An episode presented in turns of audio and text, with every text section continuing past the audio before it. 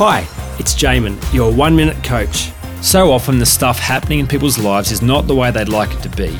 Yet the reality is, every negative thing in our lives we complain about or tolerate yet don't change must be giving us some kind of payoff or reward. It's classic Dr. Phil.